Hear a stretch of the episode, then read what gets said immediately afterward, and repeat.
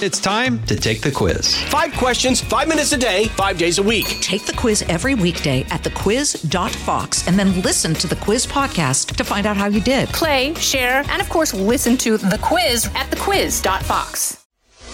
This is the Fox News Rundown Extra. I'm Dave Anthony. Today, a focus on the border, where once again a record has been set. More migrants have been encountered by agents crossing into the U.S. illegally in December than any month ever, close to 300,000. And that doesn't even include the gotaways who are seen crossing but not stopped. Republicans in Congress call it a crisis, holding up a bill to provide military aid to Israel and Ukraine unless it includes stricter border policies. Now, the other day, Secretary of State Antony Blinken and the head of Homeland Security Alejandro Mayorkas went to Mexico and they said they had productive talks with President Andres Manuel Lopez Obrador. And more talks are planned in the coming week. Now, for the Rundown podcast that went out Thursday, we talked to Fox's William Lajeunesse, who is based in LA, but has been at the border covering this crisis many times. He's even gone deep into Mexico talking to some of these migrants who come here. Now, our conversation was too long to include in Thursday's segment, but today we can let you hear it all. And we thank you for coming, as always, for the final rundown extras of the year this weekend. And we hope you keep coming back in 2024. Have a safe and happy new year. And now, William Lajeunesse on the Fox News Rundown Extra.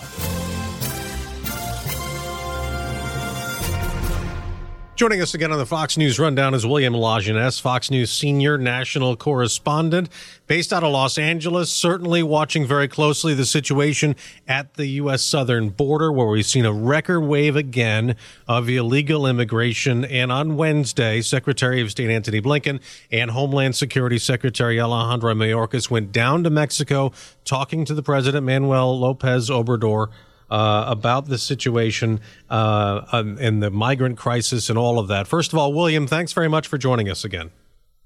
Oh, thank you. Appreciate it.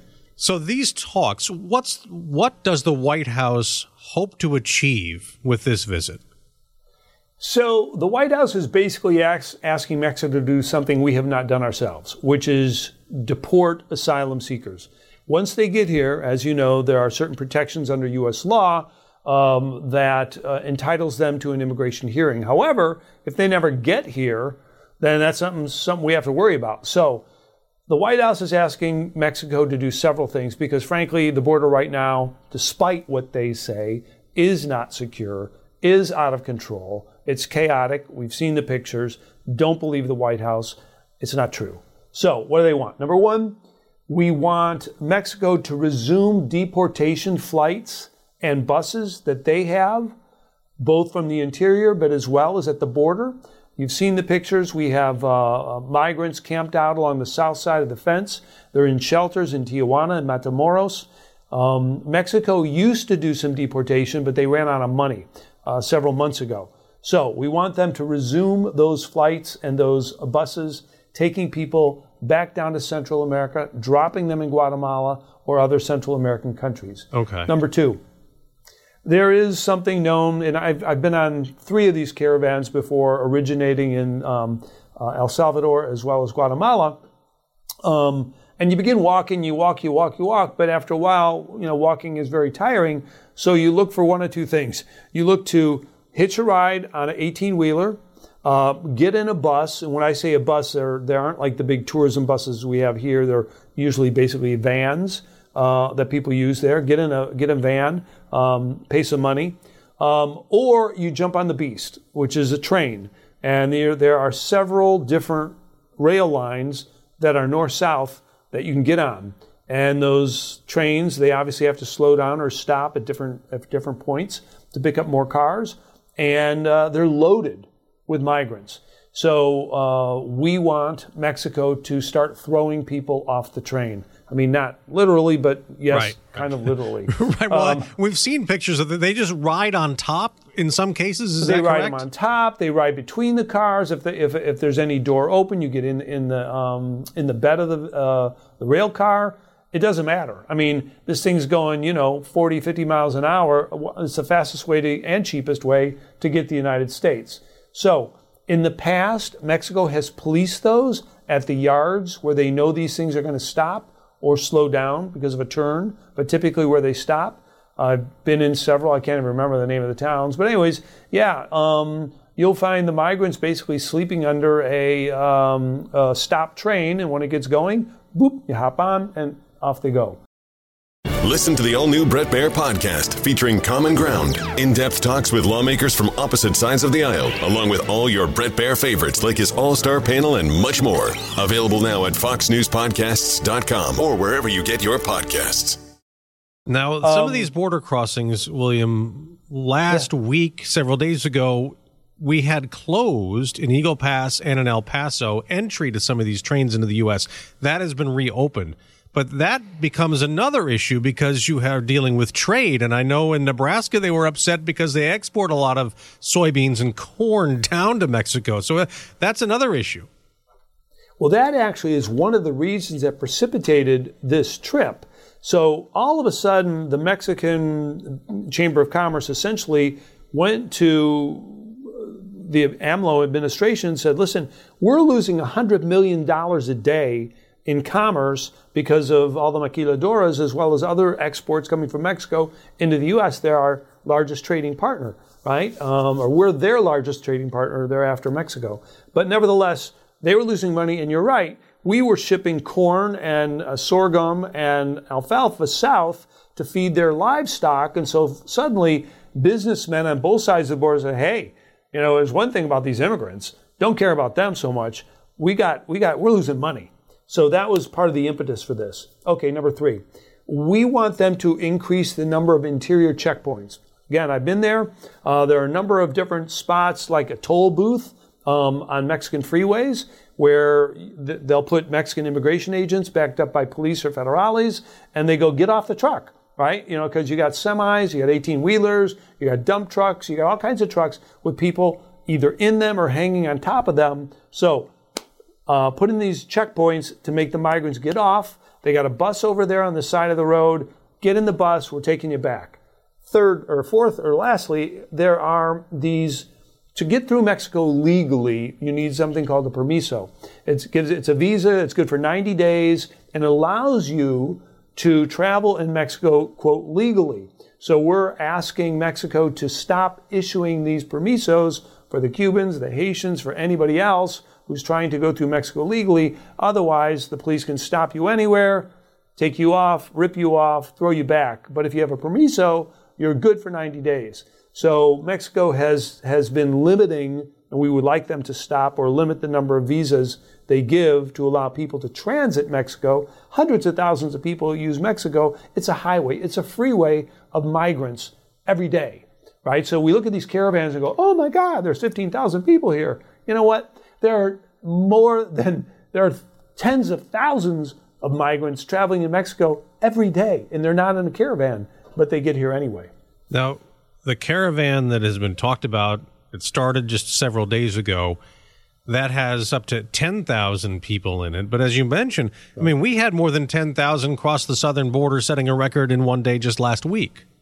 Right, right. So what what happens, and, and I'll tell you how these caravans work. Um, they gain people. The farther they go north, especially at least, I'll put it this way, into central Mexico, because a, a migrant generally has to pay a, a smuggler. It depends on where they contract with them at these plazas and these little towns and so forth.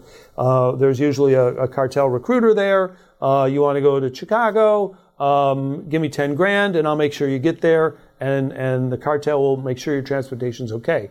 But if you don't want to pay the guy, you're going to eventually pay the cartel as you get closer to the border, but these caravans allow people to move en masse and the Mexican police can't pick them off because for, and I, have been at the, at the head of the spear, if you will, with these caravans, and up ahead, there'll be Mexican police or military with riot garb and shields and guns and batons, and they're going to have to break this up. Well, you know what you do? You put the women and the children at front, and you prevent that violence. Mexico does not want the video going out around the world especially in Latin America, of Mexican police beating people with batons. So it doesn't happen. So as that caravan can move north and mass in kind of a protective way, it also saves you money because you don't have to pay the cartel until you get closer to the border. Now, once you get to Tijuana or the RGV or, or um, Reynosa um, or El Paso, you're going to have to pay money to get across the border, but I can save you a few thousand by walking in the caravan.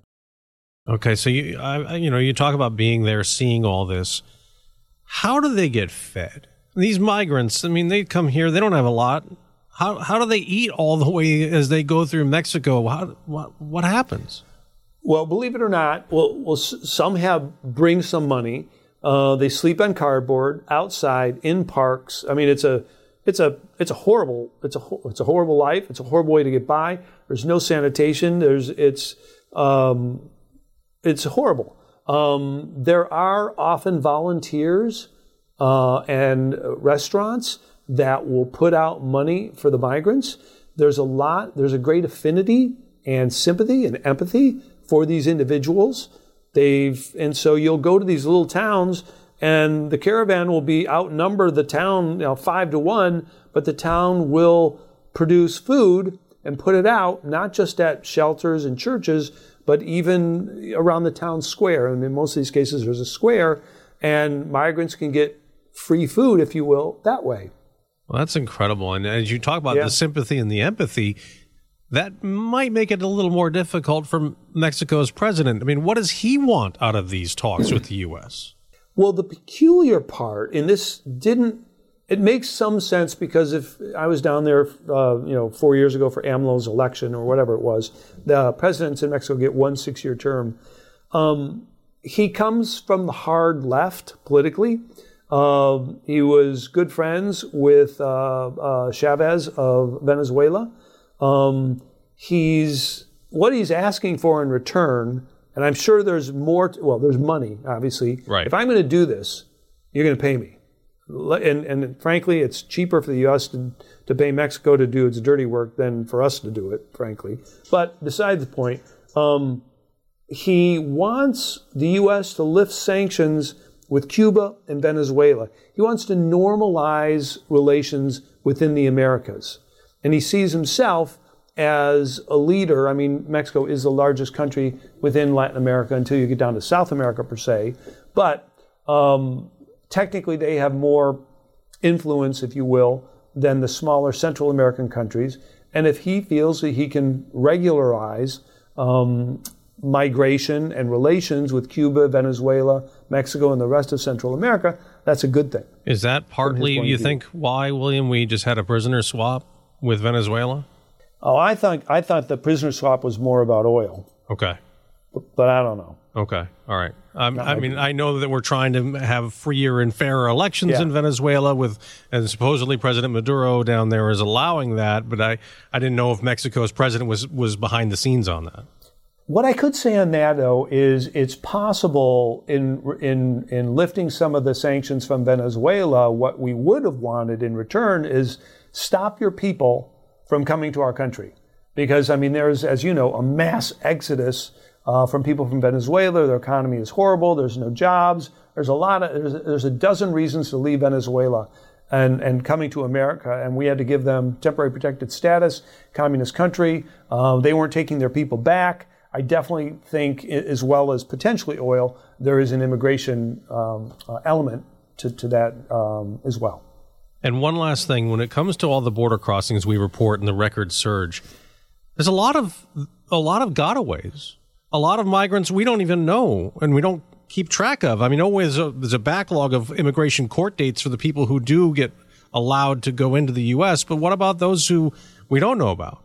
Yeah, what about them? Um, yeah, there's hundreds of thousands of gotaways. So, so I've been in these, um, spent a lot of time on the border, and uh, been in the uh, command center, if you will, where where it's a huge room, and there are hundreds of TV monitors. Um, on the wall. And then there are like dozens of guys sitting around the computers, and we're looking at these, and, and there are uh, hundreds of cameras across the border, right? And, and they're automatic, and they slew back and forth. And when they get a hit on movement, it will stop. It will zoom in on what that is. Is it a is it a deer? Is it a rabbit? Or is it a human?